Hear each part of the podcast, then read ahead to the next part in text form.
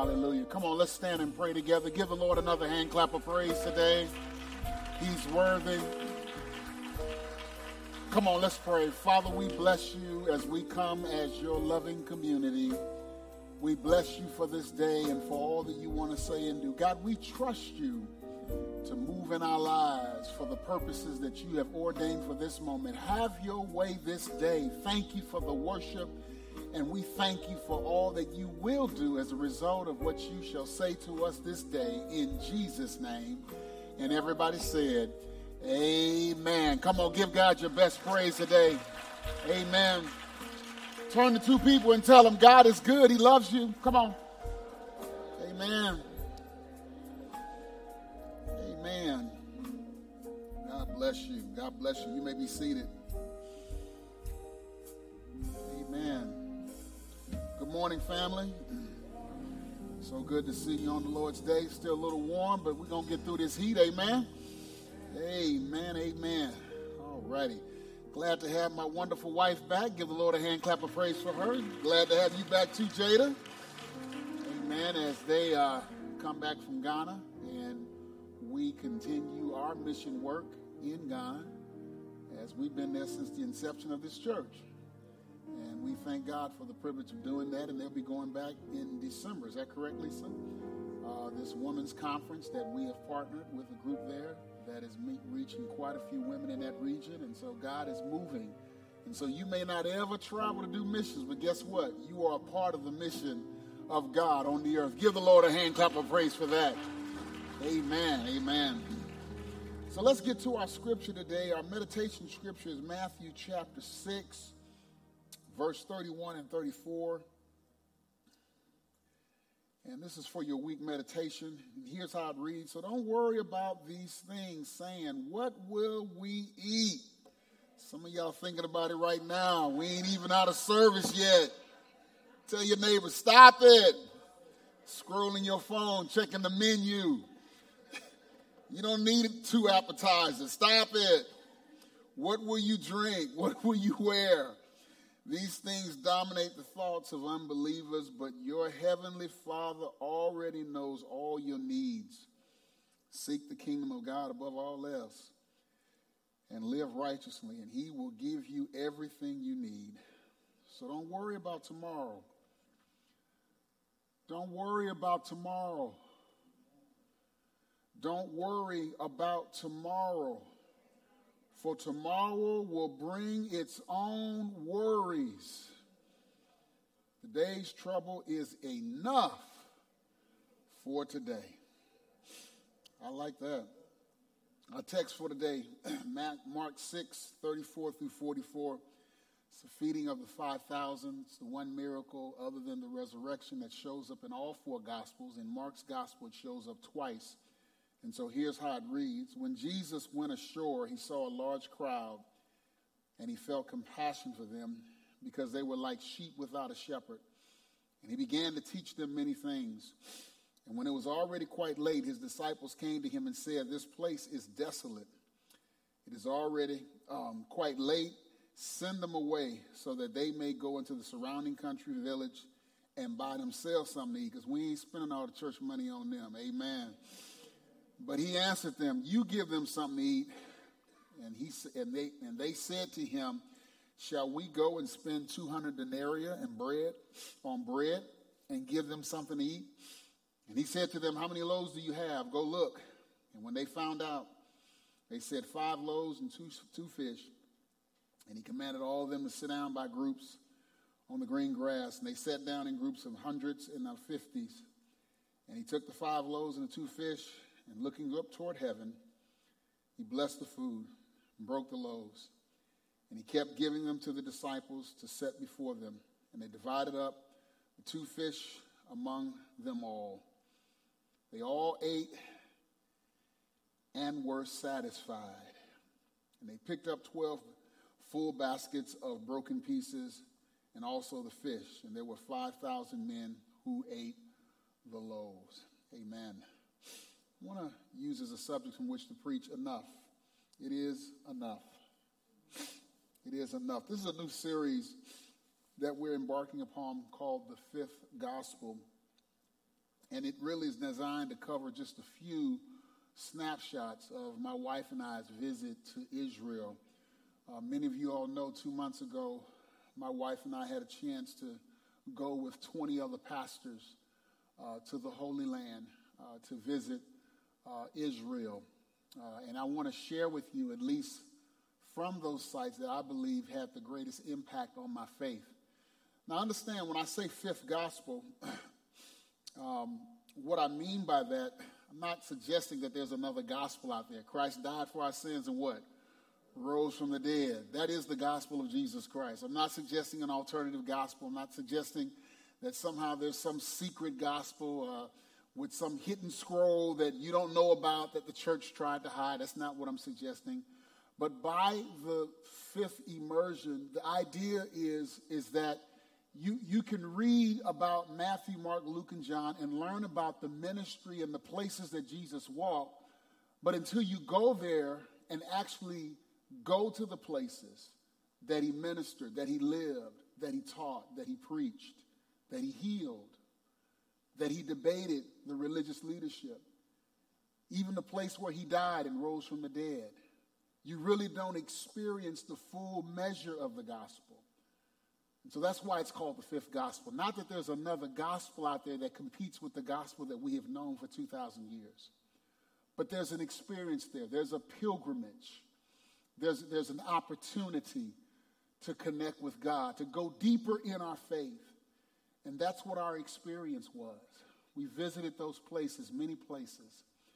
And so let me, if I can have the first two slides, um, Chris. So that's my wife and I on the trip on the Sea of Galilee. It gets a little cold out there.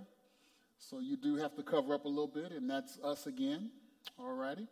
And so that's just a couple of pictures of us going on this trip. And the first pictures I want to show you very quickly is um, that connects with the reading of our scripture is this location, uh, which is called the Church of the Multiplication of the Fishes, the Fish and the Loaves.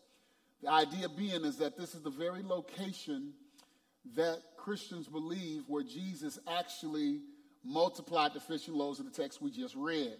Uh, this is the Catholic version, and, and that's what they did uh, over in Israel. They built a church wherever there's a sacred site.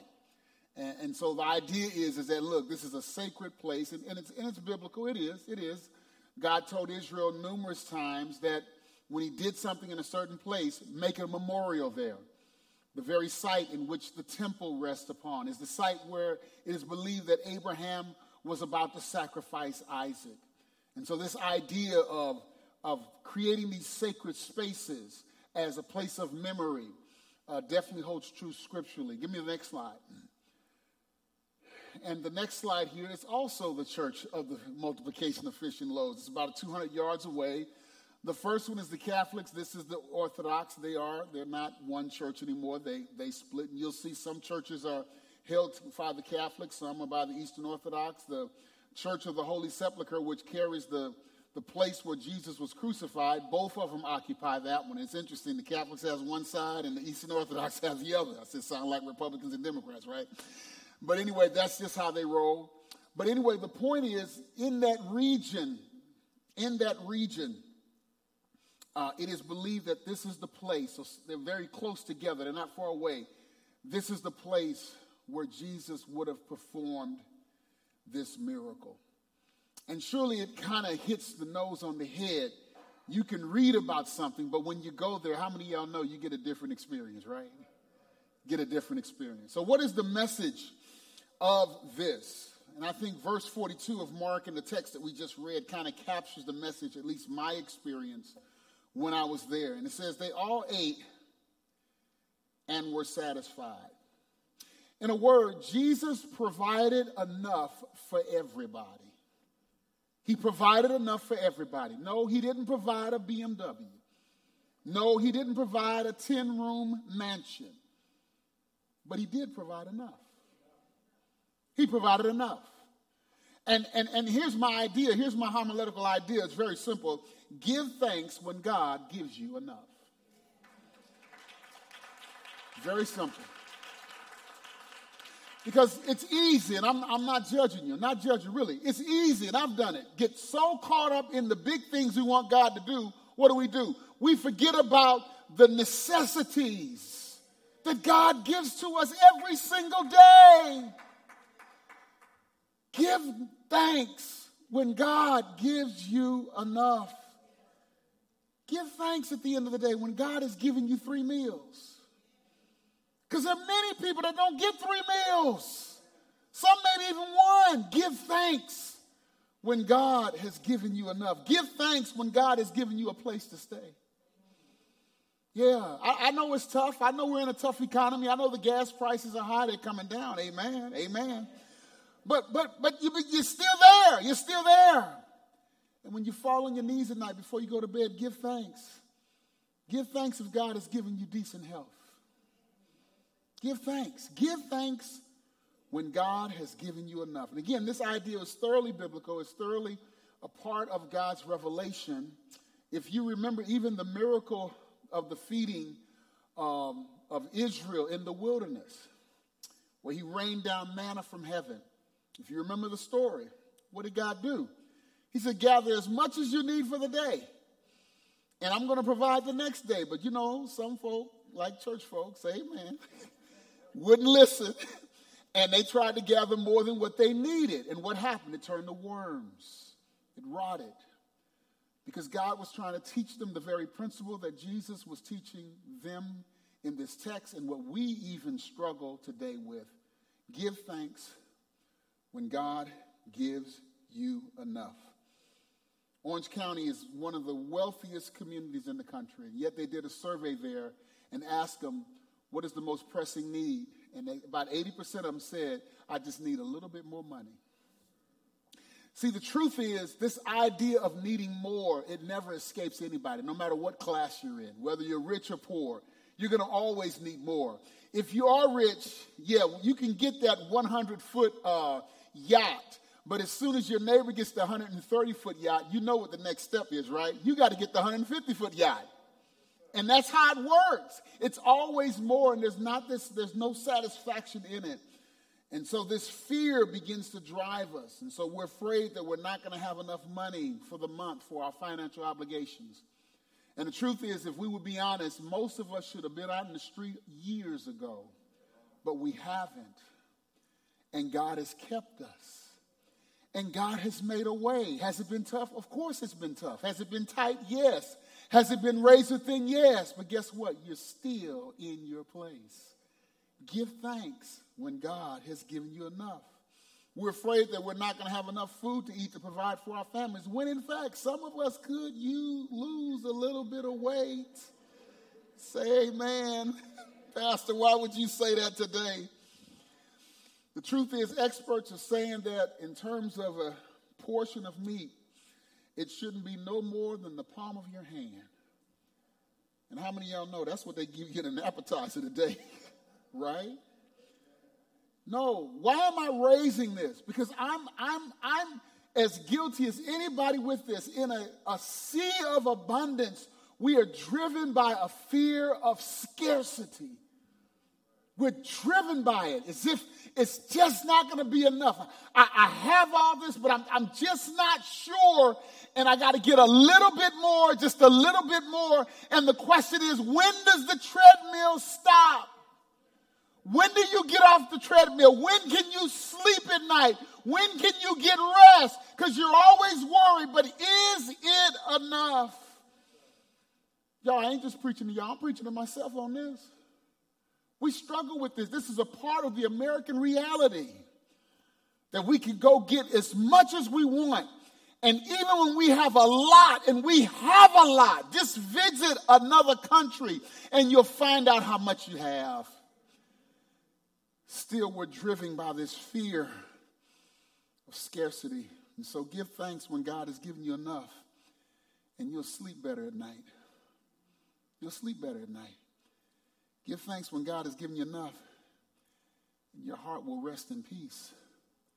Matter of fact, you add years to your life when you give thanks. So, a couple things I want to do today. I just want to share a few thoughts from this text and how Jesus enriches our lives and, and how we're able to give thanks because of what he does. Doesn't mean that he's always going to come with the big house or the big car and all that kind of stuff. That's, a, that's Americanized Christianity. But how many of y'all know he will make a way? He will make a way. He will make a way. And in making a way, watch this my problem becomes a solution to a greater sanctification. Somehow my faith gets stronger. Somehow I learn to trust him. Somehow I learn to pray a little bit better. Y'all don't hear me. Somehow, guess what? My praise goes a little higher. I, I, I, come to church and now I really understand what it means to give God the sacrifice of praise because of the sacrifice he's made on my behalf. Tell your neighbor, give thanks when God has given you enough. Give thanks. Three things very quickly. Number one, Jesus will provide. You know why you can give thanks? He will provide. He will provide every time. He knows our needs before they even emerge, and He'll provide for our needs. Look at this verse, verse 33 and 34. People saw them coming, and many recognized them and ran there together on foot from all the cities and got there ahead of them. And when Jesus went ashore, he saw the large crowds and felt compassion. It's interesting, in that area, could have gotten huge crowds. It's, it's on the hillside by, by, the Sea of Galilee. Easily could have got 100,000 people there, no problem whatsoever. The cities were always close together. As soon as we, we went from Capernaum to Magdala, and I mean, they're very short. You can almost walk. So when they say cities, they were very close together, and that's just the way it was set. So it's, it's just interesting how the text describes it. And so here, it says, when Jesus went ashore, he saw the large crowd. He felt compassion for them because here it is, they were like sheep without a shepherd. I need to deal with that. Now, understand, based on Mark's version, um, um, Jesus and the disciples had been ministering all day. And so when the disciples say, Jesus, send them away, you know, and I've been guilty of this, I'm ready to criticize them, but they're tired. You know, they, they tired of ministering to folk. They tired of dealing with folk. And they're like, I want to go home to my family. I've been out here all day. I'm tired, Jesus. You and if you go in the previous context, Jesus even says, let's get away and get some rest. Jesus is tired. But what I love about this text, he's never too tired to minister to our needs. That word compassion, it, it, has the idea, as one commentator said, his, his guts were ripped to shreds when he saw the people in hunger and need. He said, I got to do something about it. He, he, felt, he felt their need right there. And so the disciples were tired, y'all. They, they, they wanted to send them away because they'd been ministering all day. But here Jesus gives the motto can never be too tired for people. He sets that standard. And so he says also in this text, um, that they were like a sheep without a shepherd. And usually, when we hear that phrase, when we hear shepherd, we think of a pastor or maybe we think of a prophet. Uh, but the truth is, when it's used in the Old Testament, uh, particularly in Jeremiah's text, where God says, I'm going to raise up shepherds at the own heart, it's not just pastors or priests or even prophets, but it's the leaders of Israel. It's the people who are responsible for the maintenance of the system that God had given that would take care of the people. And so it's interesting that Mark uses this phrase right in this verse because it's juxtaposed against the previous context in which Herod Antipas beheads John the Baptist. It's literally the tale of two kings. and so in the previous context, you have one, King Herod, and he throws a banquet, but his banquet yields death and misery. And that's exactly what the people were feeding. We'll talk about that feeling. We'll talk about that in a few minutes. But Jesus' banquet, this king, when he throws a banquet, because the, the whole gathering symbolizes the, the alternative community, the coming kingdom, it celebrates life. And in a word, the author is asking the question who do you think is the better king?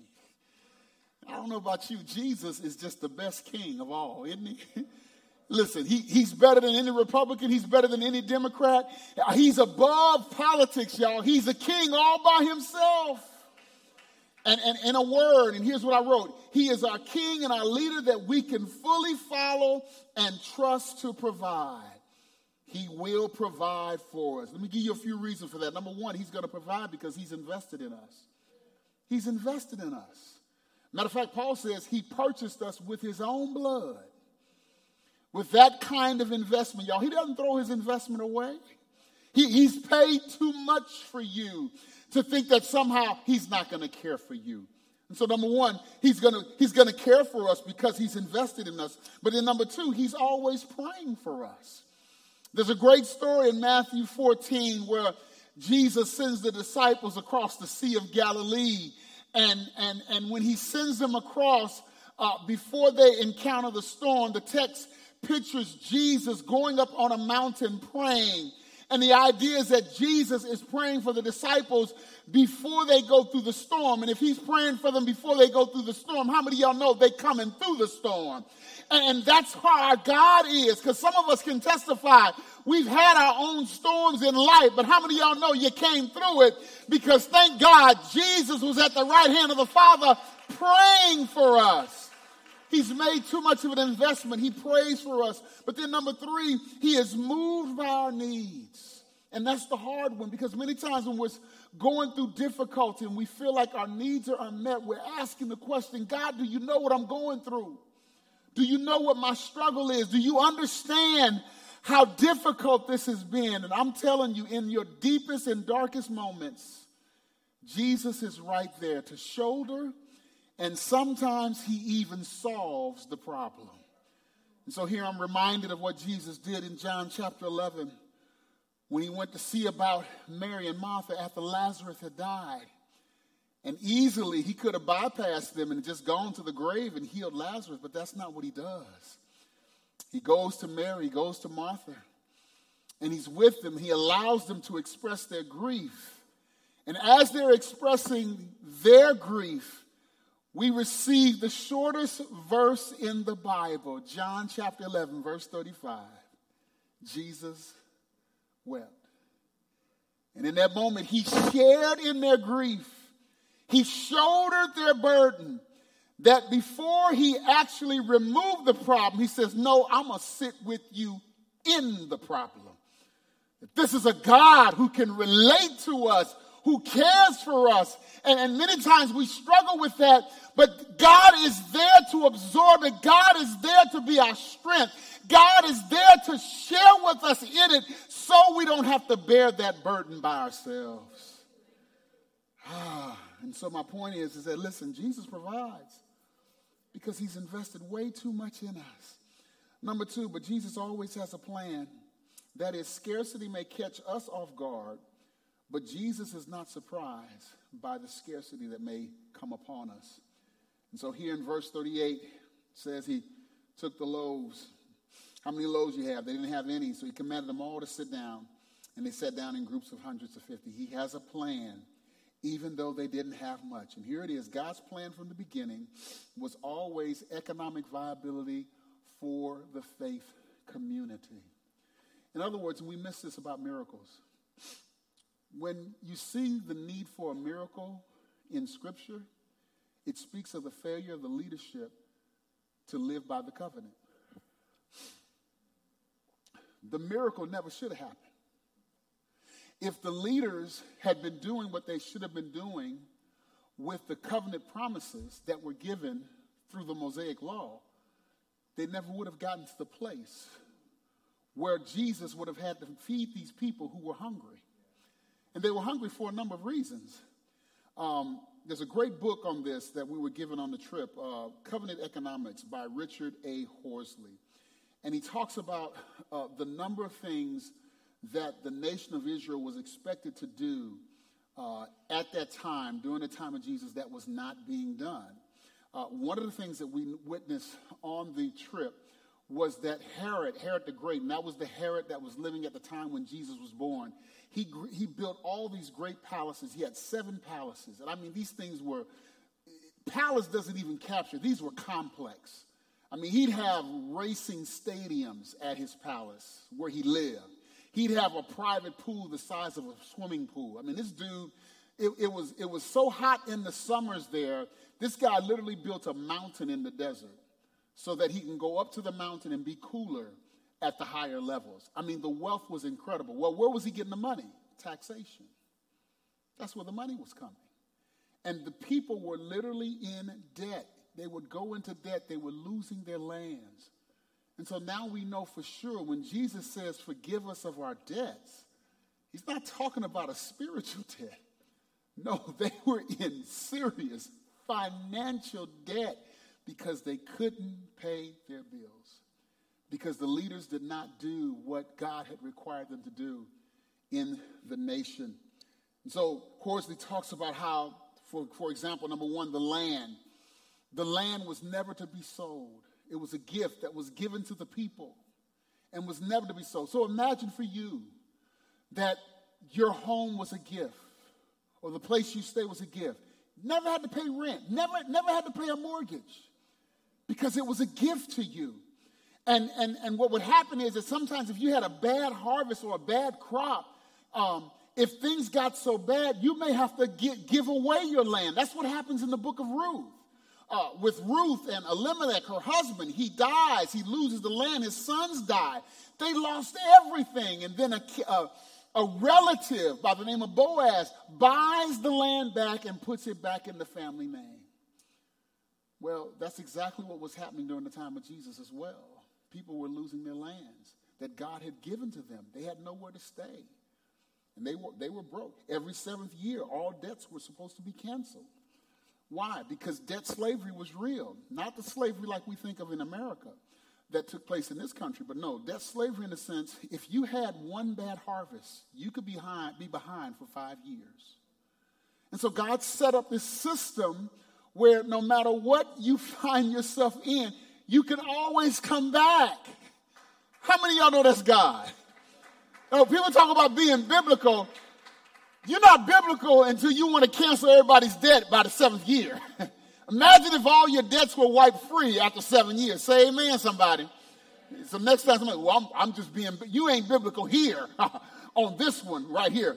But, but that was real, and God's trying to create that. That's why Jesus was strict on the divorce standards. It was not necessarily more of a moral issue. But understand with these, with these marriages, uh, it involved people's inheritances and it involved their lands. And so people were getting married kind of like what we would see today with wealthy people. We don't see it more with common people. I don't know, maybe we do. But people would get married and on a technicality get divorced. But guess what? They're keeping the land. And they're putting women out and putting them out of the street who didn't have rights to protect themselves, and they're becoming widows. And so Jesus is strict because that was the only way to protect her and give her a sense of safety. And Jesus comes against all of that. My point is that the miracles would not even be necessary had the nation been doing what they were supposed to do. So, what's my principle? Here it is. Our faith is more than just knowing about Jesus. Y'all, we got to live it. We've got to live it. We're in a day where it's not simply knowing information about Jesus. No, we got to live the life that he calls us to live. It's, it's not enough to analyze the problem and know all the issues. No, the question is what we're going to do about it. So let me talk about a sensitive issue Roe v. Wade. Let me say something about it. Um, very controversial in our culture. And I think you all know where I stand. Is it wrong? Yes, abortion is wrong. Absolutely. But I want to be very, very clear to everyone here, and we've always taken this stand. If you're pregnant or you find yourself in a situation, of course, I would rather you have the baby and to give it up for adoption if you feel like you can't raise it for financial reasons. But whatever decision you choose to make, this church will support you. This church, I can't speak for that one down the street. This church will support you by any decision you make because I know God still loves you. God still loves you. And surely, as a church, it means that we have to get into this pool and we've got to make sure that if that does happen, we can provide the resources for those in need. But I want to be very, very clear, and I think it's been clear, and I don't want to, I don't want to be mis- misunderstood on this. If that's where you are, and you're not sure what you need to do, this church will not condemn you. This church will not judge you. This church will do like the Lord does. We will still walk with you. That's what we'll do. Number three, and finally, Jesus always has a purpose. Behind whatever our struggle or our issue of provision is, when he does provide, there's always a greater purpose. So in verse 41, he took the bread and the fish, and looking toward heaven, he blessed the food and broke the loaves, and he kept giving them to the disciples to set before them. And he divided up the two fish among them, and they all ate and were satisfied. And my point is, God doesn't need much to turn any situation around. This is the hardest thing we struggle with. Many times we look at the little we have and feel like God can't use it. But you give your little to God. And I promise you, God will handle the rest. As bad as the situation may be, as much as those in power may not be doing what they're supposed to be and what God calls them to be and what He has ordained leaders in the world to do, listen, God still says, I'll take what little you have and I'll turn it around and make something out of it. And Jesus provides the model, which actually the words are very similar to the words that he gave for the Lord's Supper.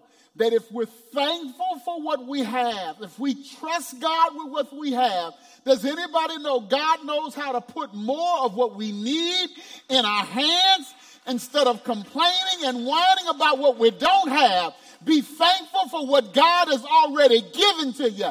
Has, does anybody know God will make a way? Does anybody know God knows how to provide? Be thankful for what you have, and God knows how to provide. I'll close with this and we'll be ready for our Lord's Supper. I heard the story of a preacher that was managing an orphanage in England years ago, years ago in which this orphanage was run by endowments that he would receive, just like a nonprofit. And like most nonprofits, it ran out of money. And so much so, they didn't have enough money to feed the children for breakfast that morning. And this preacher had so much faith, he said, We're going to show up for breakfast, and we're going to pray, and we're going to give thanks. So he gathered the children around the table, had them sit down, plates that were empty, no food coming. Kids are asking the question, why are we sitting here when we don't have any food? He said, We're here to give thanks.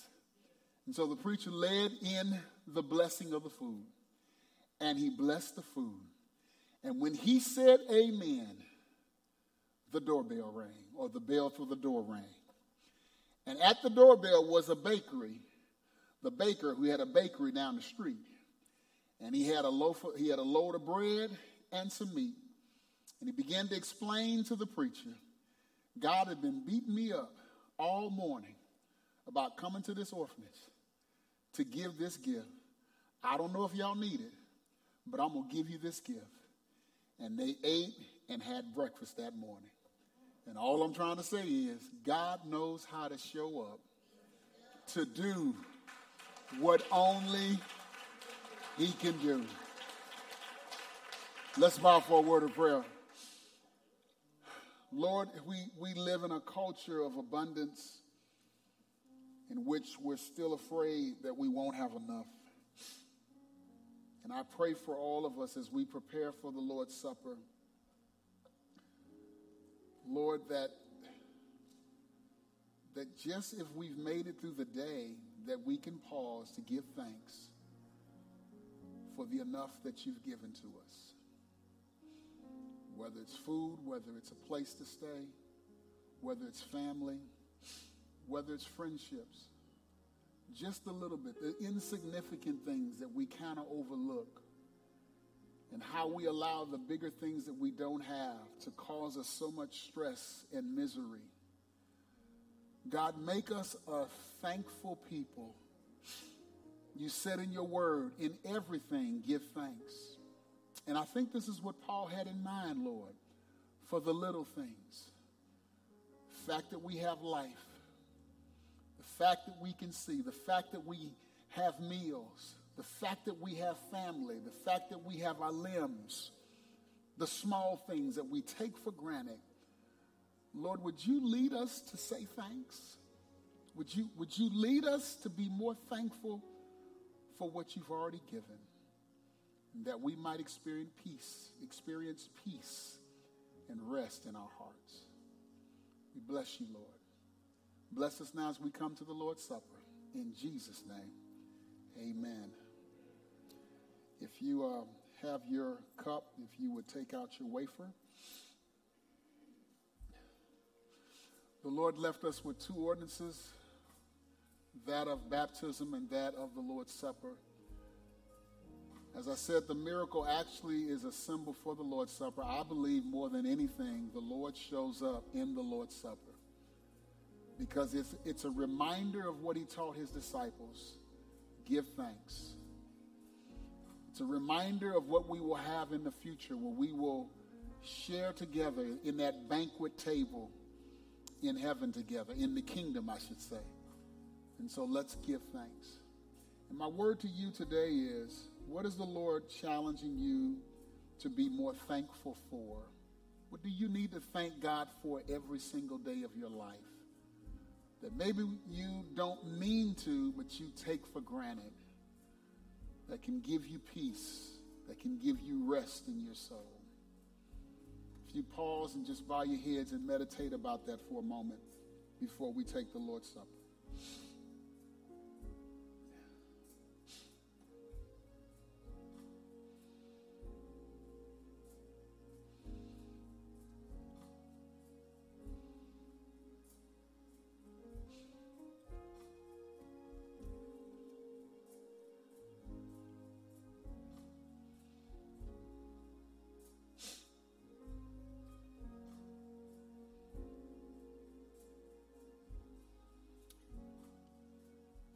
Jesus' name, amen. This is the body of our Lord and Savior Jesus Christ. Let us eat together.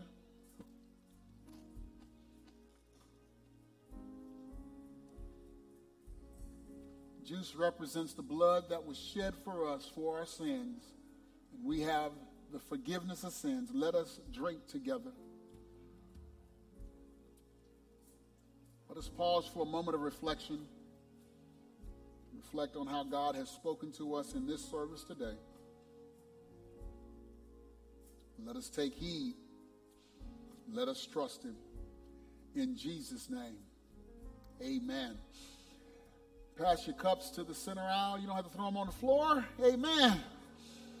Amen. Thank you, Doc. As we prepare to depart, amen give the Lord a hand clap of praise for our praise team and our band. Amen. Our media team and all that they do, our greeters, thank God for you and for how you make this a wonderful experience of ministry. If you're watching or if you're in house, uh, this is the time that we share the gospel. No, there's no alternative gospel that we preach. Gospel is very simple 10 simple words Christ died for our sins and rose from the dead. And the scriptures teach that if you believe that, he will save you. And some of you online, some of you in house, God has been speaking to your heart that today is the day of salvation. Today is the day to become a follower of Jesus Christ, to follow his way. And this is one way. And too many Christians live out of scarcity, afraid of what they may not have, knowing full well that God is able to provide for every single need. And it does start with the small things, and it is a step of faith. It is our sanctification, how God grows our faith. Maybe that's where you are. You need to you need to take the first step to trust Jesus Christ as your personal Savior, whether you're online or in house. This message was for, was for you. This service was for you. Uh, on the screen, there is a QR code. If you hit that QR code, we will share with you how you can know Christ. Uh, if you're in house, um, I have a minister down front here, or you can meet us in the hospitality suite. Excuse me. You can meet us in the hospitality suite, and we will share with you how you can know Christ for yourself. We'll do that in house, either way. Or you can use the QR code if you're in house as well. Uh, but this is your moment Jesus is enough all by himself. That's all we're trying to say. And we want you to experience him. Experience him. Pastor, I already know the Lord. I already know Christ. I'm a Christian. But maybe you don't have a place where you can grow spiritually, where you can fellowship with brothers and sisters in Christ, where you can practice your faith. Christ Community would love to introduce you to our vision, our mission. We have a class called Next Steps that's designed to do all of that. If you're a guest or a visitor and you want to learn more about Christ Community, we would surely love to do that. Again, the QR code will get you there for that. Again, if you want to stop by the hospitality suite, we will get that information to you as well as we truly believe God has a purpose for your life and we want to be a part of helping you discover that purpose. God bless you and may God keep you. Christ community, my word to you uh, from this trip that my wife and I took, particularly when we went to those two places, Church of Multiplication of Fish and Loaves. Many times God has already given us, given us enough. Be thankful. Be thankful.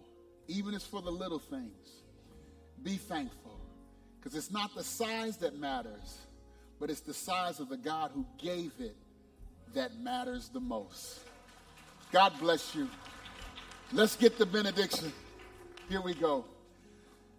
You are the light of the world, so now go now, knowing that God is on your side, that God knows your every need.